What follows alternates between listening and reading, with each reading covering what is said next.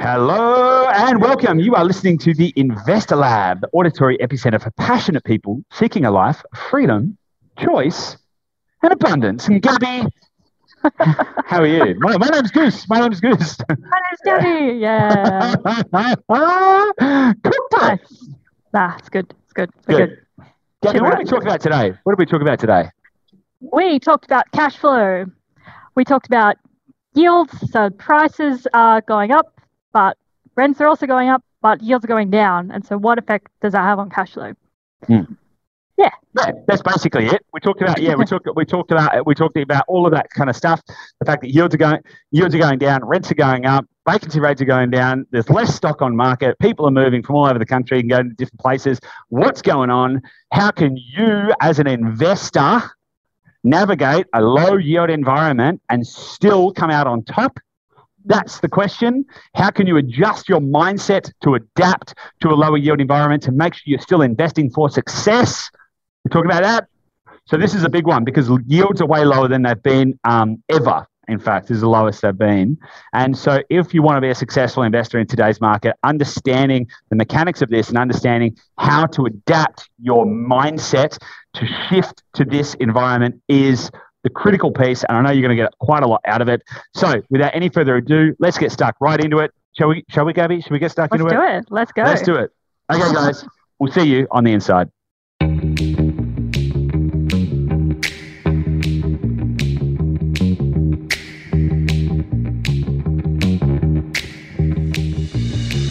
Hey guys, welcome back to the Investor Lab. You're with your pals Goose and Gabby. Gabby, how are you? Your pals, your pals, your pals. Yeah, good. I'm good. How are you? I'm, I'm good. Thanks. What's been going on? I've just been having some tech issues over here. We have been having some tech issues. You guys wouldn't know this, but we just basically recorded about half an episode and had a complete tech meltdown. So here we are. Here we are again. Take two. Better Take take. two. This is me asking Gabby for the second time. Hey, Gabby, how are you? What have you been doing? I'm good, mate. I'm good. There's there's so much happening at the moment, and it's it's awesome. Lots of stuff happening with Dashdot. Lots of awesome clients.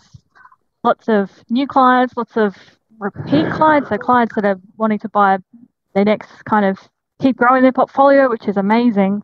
Yep. Um, our team are awesome. It's just really cool to see everyone like really like it's quite a busy period at the moment, and everyone's really just Hmm. loving it, and thriving, and it's it's really cool. So, Yeah. yeah. How are you? What's news? Person I haven't seen in forever. life's great. Life's awesome. Yeah, life's awesome. I thrive. I thrive on um, challenges and problem solving, and yeah, there's lots of really cool stuff going on. Um, as you mentioned, there's great stuff happening with Dashdot. What I am in love with at the moment is that we're, you know, delivering an amazing service and and getting amazing results for our clients despite lots of challenges in the marketplace, and I'm, I'm really proud of that, and that's really awesome. Um, I, I'm also really enjoying the problem solving in the property market, right, which is actually one of the things we kind of want to talk about today, um, and some of the stuff that's going on there. So I'm good. Well, what are we going to dig into today, Gabby?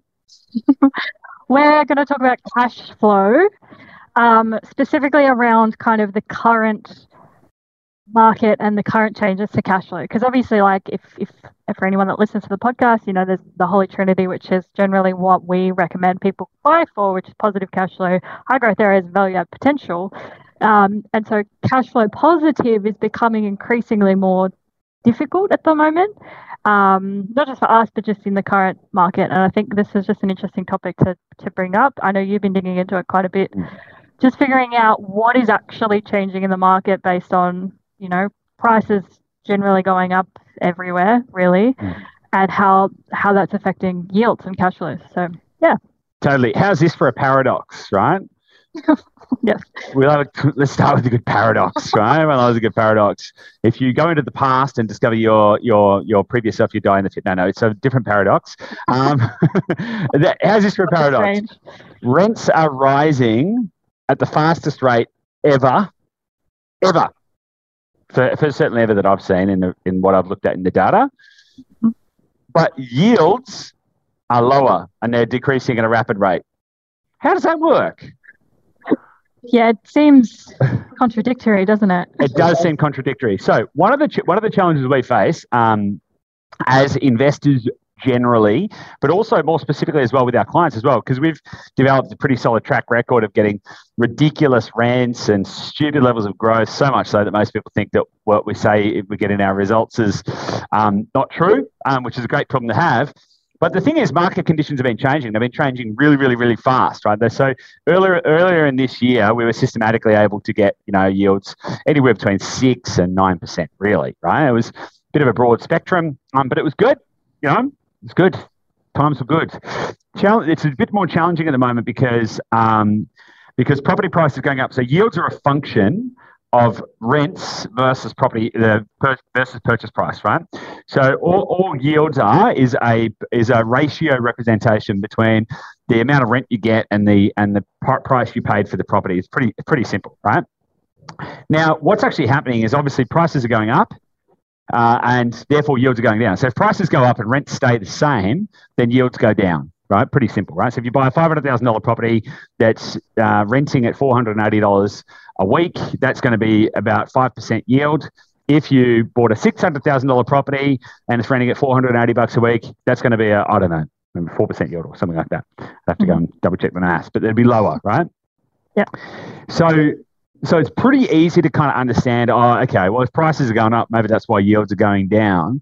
But here's the interesting thing: rents are going up too. They're going up really fast, right? And I think one of the one of the challenges that uh, investors face right now is um, they run the risk of chasing the wrong metrics, i.e., yields, uh, and actually potentially ending up in the ending up buying assets which might not be the best long-term strategic uh, assets for them to buy, right? So I think I think this is a really relevant conversation to have. Um, but it's an interesting one to try and understand and understand why. So there's a few things in there. You know, why why are yields down? Uh, how much are they down? Are they going to be down forever? What areas are affected? What does it mean for cash flow? And and how can we how can we start to think about cash flow a little bit differently over the short term to make sure we can get to where we want to go? So that's kind of the stuff that I want to tackle. Where do you want to start? Yeah, so if we dig into, I guess, just just the high level, like yields are down, but rents are up. Mm. Like how how is that possible? What kind of what kind of growth rates are happening there? Yeah. Um, yeah. So I don't have all of the growth rates, like as in property price growth rates. I admit, uh, sorry, the growth in yields and growth in rent. Yeah, yeah, yeah. That's okay. Yeah, yeah. So what I want, uh, I did pull together some numbers for this episode because I thought it'd be really dig in, good to dig into some of the numbers. Um, I haven't got pri- I haven't gotten price growth with it, but it's really interesting to understand yields versus rents. I think that's mm-hmm. kind of like a really key thing to understand. So let's look at capital cities first, right? Because in capital cities, so national capital, uh, eight capital cities nationally, yields have dropped from 3% to 2.6%, which is a 13.3% drop in yields, right? Which is pretty significant. That's over a 20 month measurement period, right? So if we take that to a per month, rate, that's 0.665% per calendar month that that yields are dropping in in capital cities, right? But at the same time, rents over the same period, over that same measurement window, rents have risen by 2.1% from 569 to $581. Okay. So rents have gone up, right? Mm-hmm. But prices have just gone up faster, right? Which is why the yields have gone down relatively. Okay, if we take another view, if we take another uh, another view, if we kind of look at it um, nationally, though, right? Nationally, there's been a 21% increase in rents over the last 17 months, right? So national national median rents have risen from $440 to $536, right? Which is an increase of 1.23% per calendar month, or over a 12 month period, 15% per annum, which is massive. Which is massive like rents like i was looking at uh, i was looking at a graph of rents and it was like you know basically like three to five percent growth rate every year or whatever like pretty pretty nominal. And that hit then it hit sort of may 2020 and it just went bang like like an inflection mm-hmm. point. So so that's pretty unique right? So what so even though nationally outside of the capital cities rents rents are increasing by 21% so there's a really interesting thing to pick apart there right? So if capital city rents are only have only increased by 2.1% but national rents have increased by 21% or, or let's say there are different measurement windows let's say this in a different way. If national um, if yeah, if if if yeah, well, yeah, basically leave it as it is, right? So if national rents are, if national rents have risen, risen by significantly more than capital city rents, what does that mean?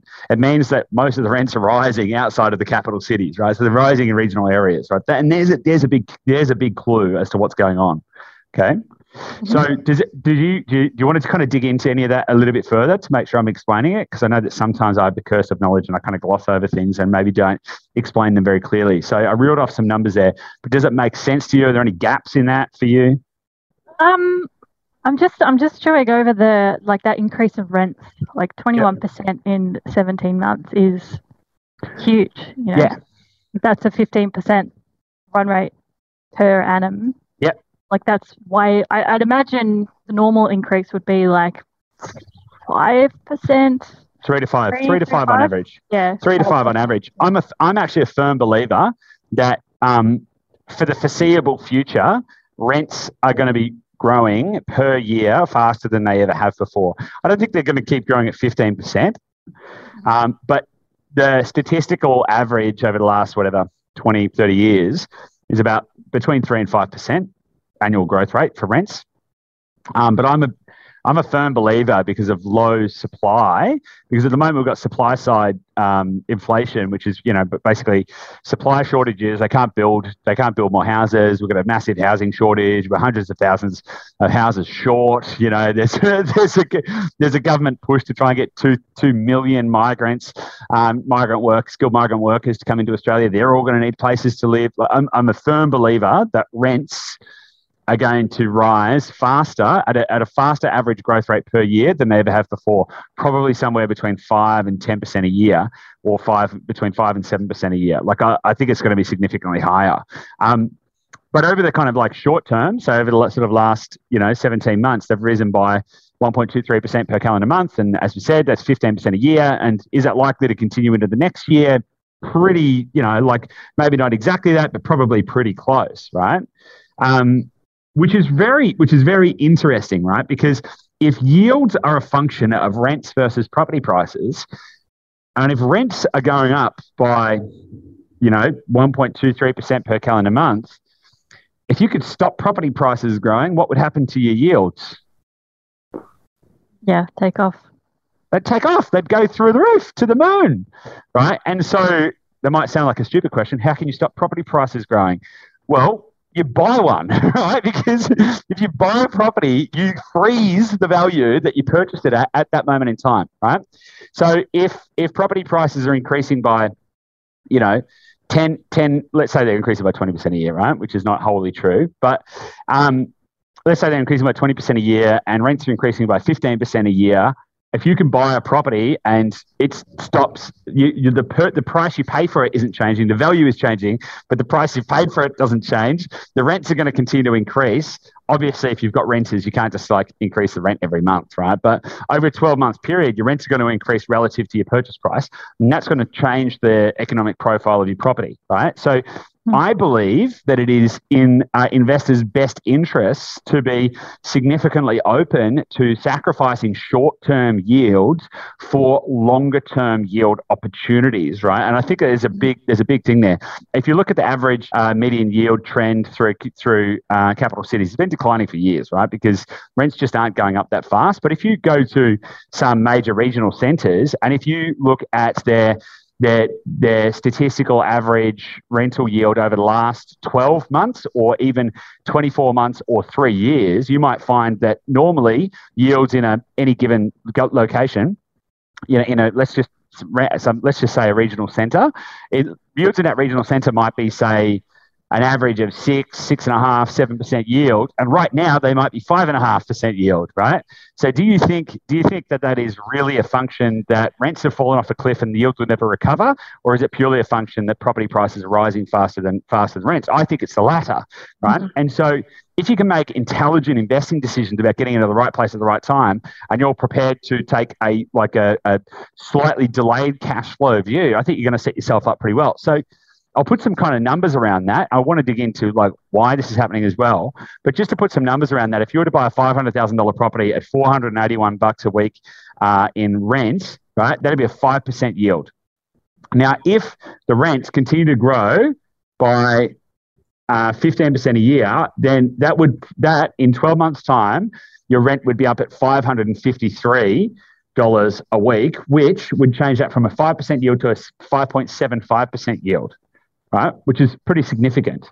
Yep. So so if you can buy a so if you buy a property today at five and a half percent yield and then and in 12 months time it's going to be six or six and a half percent yield like that seems like a pretty that seems like a pretty wise opportunity for me particularly when yields are compressing nationwide. Like some areas have seen 13% or 15% or 20% um, compression in yield which doesn't make them a bad place to buy properties right? Like if they've got all the right fundamentals and they're also going to continue to grow and they're going to provide g- good long-term stable uh, investment uh, fundamentals it makes absolute perfect sense right? It just means yeah. we need to rethink short-term cash flow. That's all it means yeah, so if your ideal would be to look for something that's like six and a half percent, uh, but at the moment, a similar kind of property with all the other um, aspects to it, you're probably going to find about five, five and a half.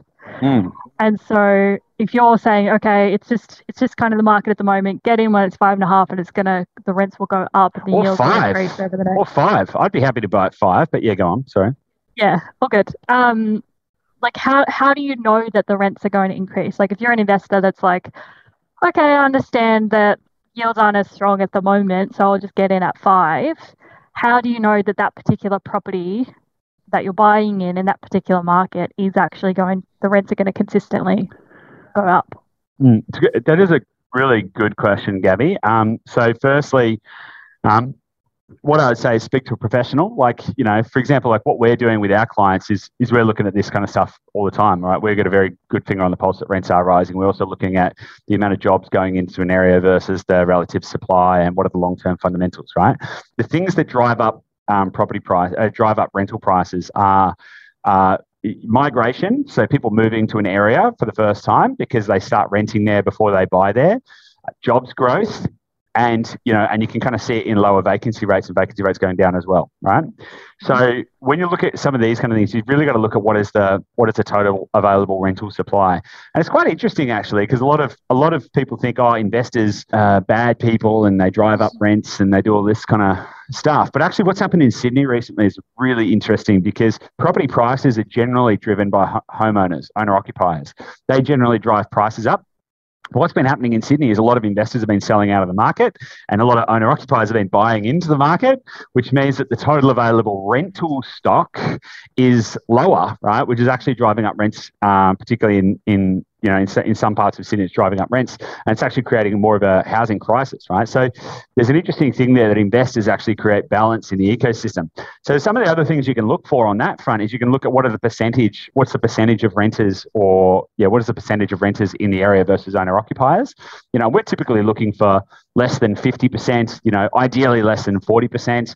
Um, you know, we want to see it balanced more towards owner occupiers so there is more constrained supply in terms of in terms of renters in the area. Now, did I kind of answer that question for you, Gabby?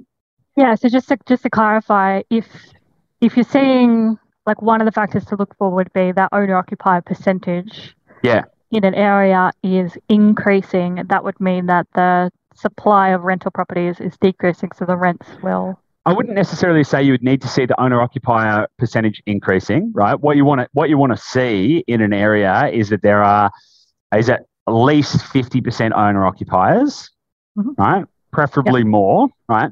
You're probably not going to see that trend change a lot, right? So you're probably not going to see a huge change in that trend. So you want to see that that's the state of the market, right? That there's constrained supply and there's not an oversupply in that area of uh, rental opportunities. You also want to you also want to see um, significant increase in economic opportunities and reasons for people to move there. So the holy trinity of location selection, lifestyle, affordability, and and jobs. So you want to see all of those factors playing into it, why people are moving there. You also want to see you know a shift in a shift in demand. So the way you would see a shift in demand is you would see low, vacancy rates going lower, which means that there's higher levels of occupancy, more people are trying to get rental properties, um, and you also need to use a little bit of local knowledge as well to see what's happening there too. So um, you know, nationally, vacancy rates have dropped by 15% um, just in the last 12 months, have dropped from 2% to 1.7%. Now, in practice, obviously, not every location is going to be a good place to buy, and not every location is going to have rents going up, right? So, But in practice, what is happening is that a lot of regional centres are, are receiving an influx of migrants, right? From from from the cities and other parts of the country. And that's driven by a few things. That's not just driven by like hey i can work on zoom and i'm going to move off to some country location because yahoo sounds good. Um, it's actually driven by lots of other things like largely the decentralization of of the economy uh, investment in, in regional infrastructure all of this kind of stuff to kind of move people out of the cities because cities can't handle the population. So um, there's also there's also uh, another factor as well, right, that is actually driving rents up as well, and that's available stock on market, right? Mm-hmm. Because there's currently less properties to buy, right? So even if people want to buy them, they might not be able to buy them, and not everyone can buy a property. This is why it's important for investors to have rental properties because not everyone can afford to buy a house, right? Like it's just this is not possible. So, sorry, just when when you say less available stock. Mm. What what do you mean less? Like less compared to what? Less compared to um, this time last year, less compared right. to a 10 year average. So if we so stock on market, right, is a measure of how many properties are for sale at any given point in time, and it's measured over a month, right? So it's, two, it's measured in months, right? So, so on average, over the last ten years, there's about there's been about three hundred and fifty thousand properties for sale every month, right? That's the 10 year average, about 350. Now, if we look, if we look at um, the September averages over the last four years, so September 2018 had 335,854 properties for sale in September 2018. In September 2019, it was 312,754. In September 2020, it was 289,621. So it's a bit of a drop. In September 2021, it was 214,566. So that is so that means just in the last 12 months, there's 25.9% less properties available to buy nationwide. And in fact, that's 38.6% lower than the national average.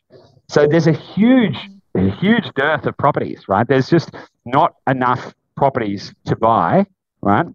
And we also have a housing crisis. There's not enough there's not enough houses for people to live in anyway. We've got too many people, right? Too many, well, we've got not enough houses. Is actually the better way of, better way of putting that. Right. So that is naturally driving people to to try and rent and pay higher prices for rent, right? And that's what's driving rents up as well. You do need to look at the fundamentals though. You need to look at why people are going where, and people aren't just going to move somewhere just because there's a house, right? So you know there are there are loads of tiny little regional towns which don't have anything going for them and probably on the way out. Um, it doesn't mean it's where people want to live as well. So does that kind of give you some optics on on the the stock issue? Yeah, and I mean, even if you just kind of zoom out a little bit and think about the current, you know, state of the world still, and it's like there still is a lot of uncertainty, and I think, you know, you and you and Terry Ryder talk about the exodus to affordability and lifestyle. So mm. there is that factor where people are moving to have a preference of better affordability and a better lifestyle, right? So um, as you said, not just because they can have Zoom calls and, and do their work from wherever, mm. but also just people's values are changing in terms of where do I actually want to live. And part of that, I would imagine, and we've talked about this before, is um, when people move to an area, they're more likely to rent than they are to buy, at least initially, because they want to test out what it's like living there. Do I want to live in this street? Do I want to live around that kind of neighborhood? Um, and that that's kind of playing out in terms of these um, low vacancy rates, right? So more people are choosing to rent as opposed to buy mm. owner occupiers. Yeah, hundred percent, hundred percent. So there's also there's also some other factors in there as well, and one of the so there's there's a bunch of reasons that people are moving um, to the country, but I actually kind of want to touch on what that actually looks like, right? So just in the last so from March 2020 to March 2021, 43,646 people vol- voluntarily moved away from Sydney, right? So that wasn't the total change in population because I took out deaths and births, right? Because they're just natural events. And I said, well, how many people have voluntarily moved out of Sydney? So there was 31,646 internal. So they moved from Sydney to somewhere else in the country, and uh, 12,000 went went overseas, right? And in Melbourne, it was 32,203 moved from Melbourne and to other parts of the country. and 49,205 went over three overseas. So that's 81,408 people left. Wow. Um, yeah, 84,000, 81,408 people voluntarily moved away from Melbourne between March 2020 and March 2021, which is massive, right?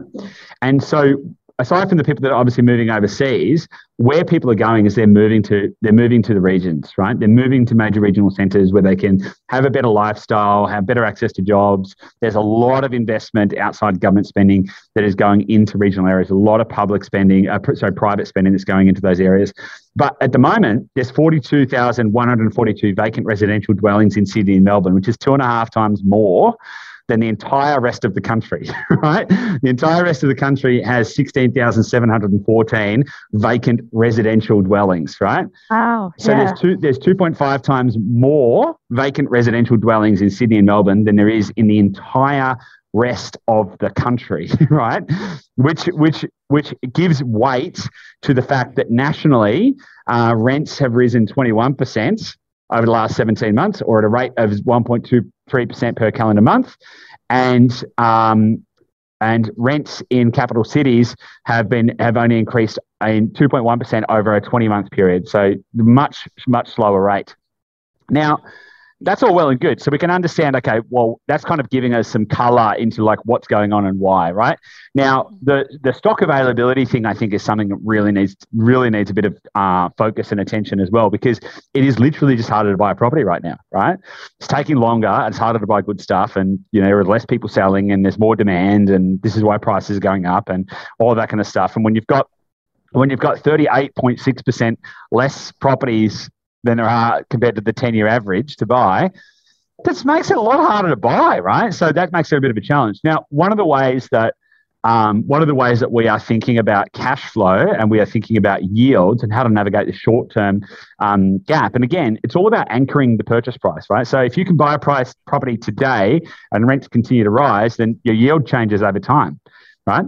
So you can very well buy a property today, and it could at five percent, and in two years it could be a seven percent yield, or a six and a half to seven percent yield. And in three years it could be an eight percent yield, depending on how on how fast uh, rents continue to rise. Right now, another really important thing to understand is um, the tax deductibility of some of the expenses in a property as well, and how that affects cash flow. Now, I don't want to kind of touch on this too much because guess what, guys? This is not financial advice. We're not, we're not licensed. We're not licensed. We're not licensed not to provide advice. any, not tax advice, not financial advice. Alert, and, alert. And, yeah, yeah. Go, go and speak to a financial professional and, um, you know, all that kind of stuff. So don't sue us. It's all good. Now, but what, what, what, what, what a lot of property investors forget, though, is that um, they have tax deductible expenses as part of the operating uh, part of the operating expenses of the property, right? Mm-hmm. And that's real money. It's real cash. Now, if you get creative with your accountant, you can actually get your tax deductions paid out like weekly or monthly or something, right? So you can basically turn your tax deductions into real time cash flow. That's something you absolutely need to talk to your accountant about. I don't know how that works, right? But I know that you can do it. Um, oh, that's, that's above my pay grade, right? But um, but in, in, a, in a real sense, there are a lot of things that, that investors can uh, claim as tax deductions. And so what that means is that they either get cash back, either on a monthly, weekly basis, if you can coordinate that with your accountant, or on an annual basis when you do your tax return, or it reduces your tax bill, which is essentially you know, which is essentially cash anyway. It's just less money you have to pay out, right? So it's a saving. Now, the way to think about that is, you know, a lot of the expenses of your property. So things like the interest you pay, um, you know, property management rates, maintenance, you know, any of the expenses, any of the cash expenses for your property are things that you can potentially claim tax deductions on. So let's just say you were to buy a $500,000 property at a 5% yield, right? So 400, that'd be $481 a week in rent. Now, if you're on an 80% principal and interest loan at a 3% interest rate, that technically, uh, once you factor in all of your expenses, so property management, insurance, rates, water, maintenance, all loan loan interest, you know, principal payments, the whole shoot and match, right? You're going to be looking at being negative cash flow by around about four grand a year. Bearing in mind that um, $8,351 would be going into principal payments, right? So, but let's just assume for a moment you want to pay principal and interest. If you were to if you were to use your marginal tax rate of 37%, right, to claim back on some of your cash expenses, that would mean that you would get about $7,700 back in your tax, which would shift you from being about four grand negative to about three and a half grand positive on your property, right? And this is, I think, a really, really important thing to understand because, as we always say, real estate's a game of finance, right? And it's really about understanding the numbers. Okay, so there's a couple of ways people can tackle, I think, um, low yield environments, which is what we're in, right? We're in a low yield environment and it's temporary and it's going to pass. And the faster you buy, the quicker your yields are going to go up, basically. Like it's that, it's kind of that simple. But because we're in a low yield environment and that's just part of the nature of the, the current market, there are two ways, I think, to approach it. Number one, focus on getting interest only loans. Again, not financial advice. I'm just putting some ideas out there about how to navigate this, right? So you could either uh, focus on getting interest only loans to increase your current cash flow whilst you allow yields to readjust on your properties, right? And that will allow you to target lower yields, which would mean that you could also open up better opportunity to target markets, which may, which may provide better growth and better long-term sustainability and make and be better strategic choices for your portfolio, even though they're going to be lower yields, right? Because that's just the that's just the environment we're in. So you can either set your loans up to be interest only so that you don't have to um, potentially expose yourself to a short-term cash flow deficit and then allow the yields to rise. And then over in, you know, it could be a two or three or a five year interest only period on your loan. Then once that switches back, the rents will have risen, yields will be where they need to be, and you'll be sweet, you'll be cash flow positive. Obviously, you need to do some analysis on that to make sure that's going to work on the property and the interest rates and all of that kind of stuff. But that's one way of doing it, focus on interest only loans. The other way to do it would be to um, consider the the tax um, the tax deductions that you can claim as genuine cash flow, which is something that we do, right? And and something that we look at because it is real cash and it is real tax you get back. And then that will change the profit loss of your property on any given point in time. Well, you can do both. You can do interest only and then claim all the expenses back and just don't be wallowing wallowing in cash. What do you think about all that, Gabby? Yeah, because I was thinking about you could also like one angle would be as well to have a lower LVR mm. if you if you have the funds to put in a bigger deposit. But then also you are putting more of your deposit into one property as opposed to maybe two if that's part of your strategy. Yeah. Um, whereas obviously if you have a lower LVR, your repayments will be slightly lower, so your cash flow will look a little bit better.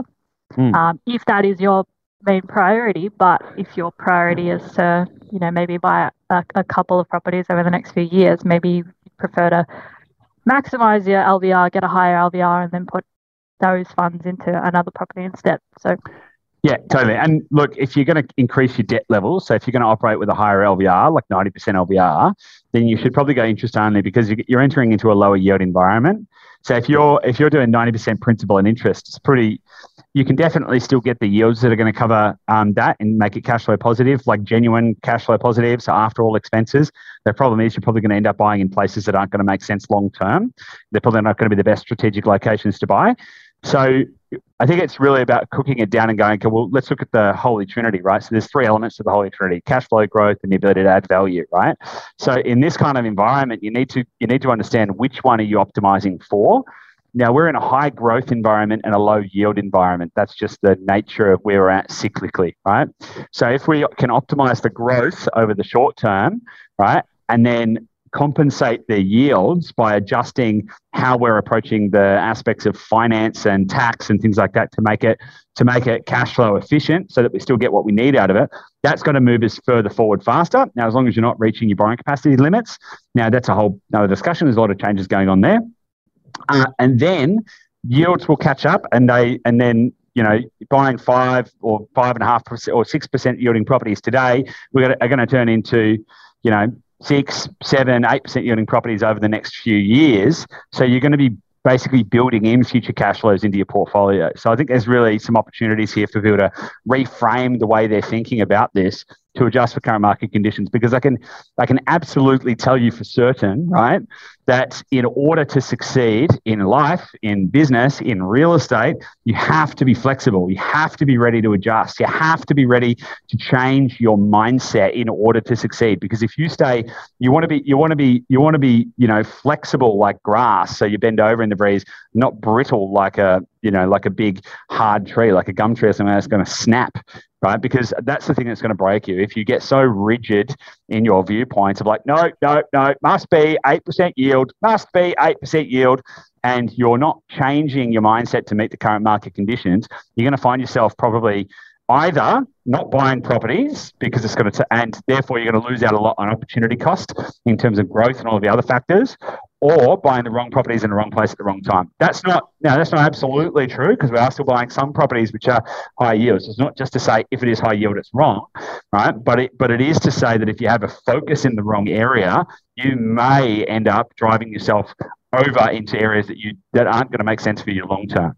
Yeah, and I guess just like circling back to the, the low stocker market as well, right? It's like mm. if you're really rigid in your own purchase brief of like 8% yield or whatever, um, if you're really rigid in that, like there is just the reality of there are less available yeah. properties to purchase at the moment. So you actually, if you keep holding out and holding out and holding out, like, no, I'm stuck on this is what I want, um, you may just end up missing out and prices are going to keep going up. Yeah, and it's like I hate to I hate to stir up like FOMO because I hate when people kind of do that, but there is an element of that where less properties are on market at the moment, less people are selling their um, assets at the moment. So you may end up just missing out.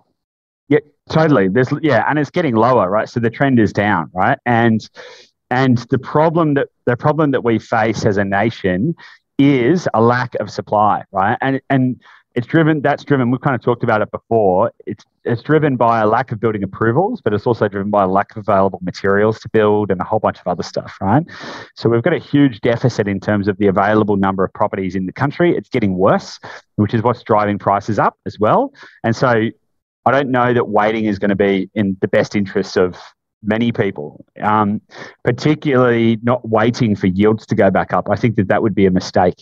I think that'd be a big mistake. Um, you know, sometimes it's important to play a longer game and not a shorter one. And, you know, we often say to people as well, like, you might want cash flow, but that's not the focus in the short term. You know, your cash flow goal should be over, over a five or a 10 year period. And particularly if rents continue to, if rents continue to rise at a faster rate, right, that's going to change, fundamentally change um, people's cash flow uh, at the end of a 10 year period. So let's say you buy a $500,000 property um, today right, on a 5% yield. And let's just say over the next 10 years, the average rental growth rate is 7%, and that compensates for, you know, maybe some faster short-term growth and all of that kind of stuff.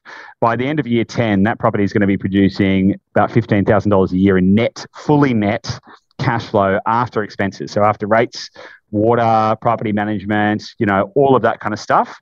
And so, if you can play a five or a 10 year game and make really strong strategic moves and play, play chess, not checkers in this kind of environment, that's what's going to set you up for long term success. Um, and I think that's kind of the big message at the moment because it can seem a little bit, it can seem a little bit frothy, like property prices are, oh my God, they're going up and yields are going down. What do I do? Is it like, am I buying too late? Why can't I get the yields? Am I going to do it, make, to make a mistake? Should I buy in Pedy. Guys, if you want really high yield, go to Pedy. I just looked it up. It's about 35% yield in Pedy and a vacancy rate of 3.2%. And the median, the median, the median price is about 40 grand, right? So you could go and buy in Pedy, get 35% yield.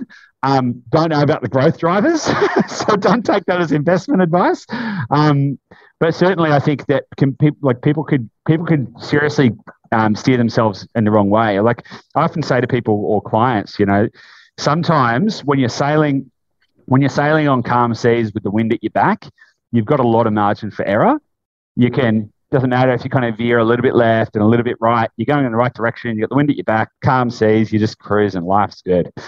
But sometimes when you get environments like this, it's like you're sailing at night through a dark mist uh, under a new moon, and you're not quite sure how to make the right choices and it can feel a little bit choppy and you know things can feel make you feel a little bit uneasy.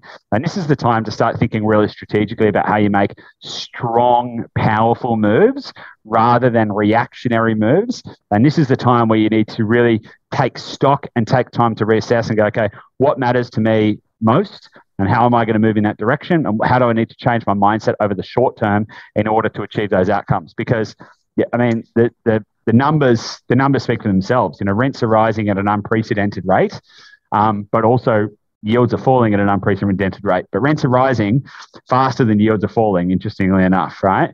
Um, so it's really about capturing your moment in time and being able to accept a lower yield today in order to create significant future cash flow tomorrow.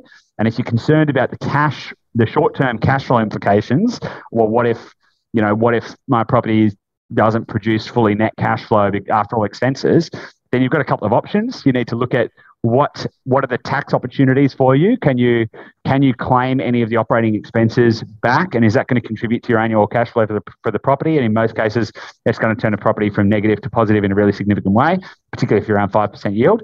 Uh, and also, how can you think about your loan structures so that you can potentially delay paying down the principal so that you can keep short term cash flow in order to maintain buoyancy in your portfolio whilst you navigate these slightly choppier seas. And that's what's going to allow you to keep moving forward without hitting a rock. All right, awesome. I think we've kind of gone right in this episode. I think we've covered a fair bit of ground. we covered a lot, yeah. We covered a lot. So just let's let's recap a little bit. So we covered um, yields and what's happening with yields. We covered what's happening with rents. We also talked about the fact that vacancy rates are 15% lower over the last 12 months. We talked about the fact that there's 25.9% lower stock on less stock on market than there was 12 months ago and 38.6% less than the 10 year average. We talked about the ridiculous amount of people moving out of Sydney and Melbourne to other parts of the country, and that's what's driving up national uh, rents and, and lowering national vacancy rates outside of the capitals. Um, and that's driven by you know a lot of the economic fundamentals that we've talked about on a lot of other episodes as well. And we've talked about the fact that sh- the short-term yield situation will pass because rents are rising so fast. So if you can capture a moment in time, then that's what's going to set you up for the future. Did we miss anything, Gabby? Probably. No, I think this is. I think this is awesome. Um, not to not to pat ourselves on the back, but I think I don't know. I think it's an important conversation for people to to wrap their heads around because you know the, the, the just the cycle and the stage that we're in at the moment. This is the reality of what's happening, and I just don't want people to get fixated on no, this is the strategy that I've determined, and then just getting stuck on that, and really just if they can start thinking more about this and being a bit more flexible, like the grass, as you said, yeah. um, they're going to be able to keep moving, moving ahead to where they want to go. So yeah, yeah, yeah, exactly. Yeah, grass, grass bends in the breeze and it doesn't break, right? Big, big solid trees do break. Yeah, and the, the tricky thing is as well, like, so is for some people who've started on their property buying journey, and when they started, maybe it was, maybe you could still get seven percent yields, right? And now maybe, maybe that's for that type of property, it's maybe not possible. So things are changing very quickly, and you know, the people who are going to be more successful through through this period are the people that are going to be able to be quick on their feet and can continue to move to market conditions. So anyway, good luck out there. Have fun. And um, as always, we really value your feedback. Gabby and I absolutely love it. So, um, you know, we're 100 and, well, I don't know, 120, 130 episodes in to this podcast. We've been doing it for a while now. And the thing that actually, mo- the thing that motivates us to continue to do the podcast and to continue to share insights and ideas and stuff that, I don't know, people seem to get value out of is the feedback that we get from you guys. It's really important to us because it helps us to know that whether we're serving you well or any other things that you might want us to cover. So make sure you reach out, let us know, hello at dashdot.com.au. And of course, make sure you like, rate, review, share um, this podcast and help us to get the word out to other people. Thank you so much for listening. You're the best. You and you and you and you and you. Every single one of you are the absolute best. We love you. Goodbye. Bye.